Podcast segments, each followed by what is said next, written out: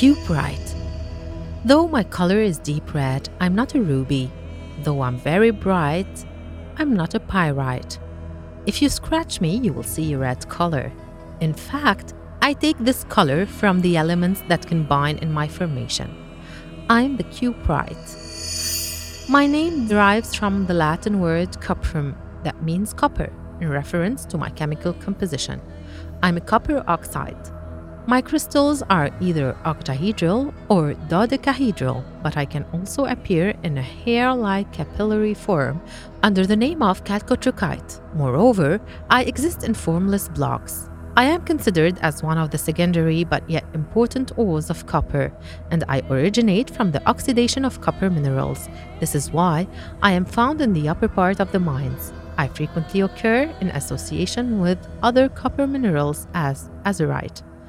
I occur generally in various regions around the world, especially in France and England, Hungary, Chile, Peru, and Australia.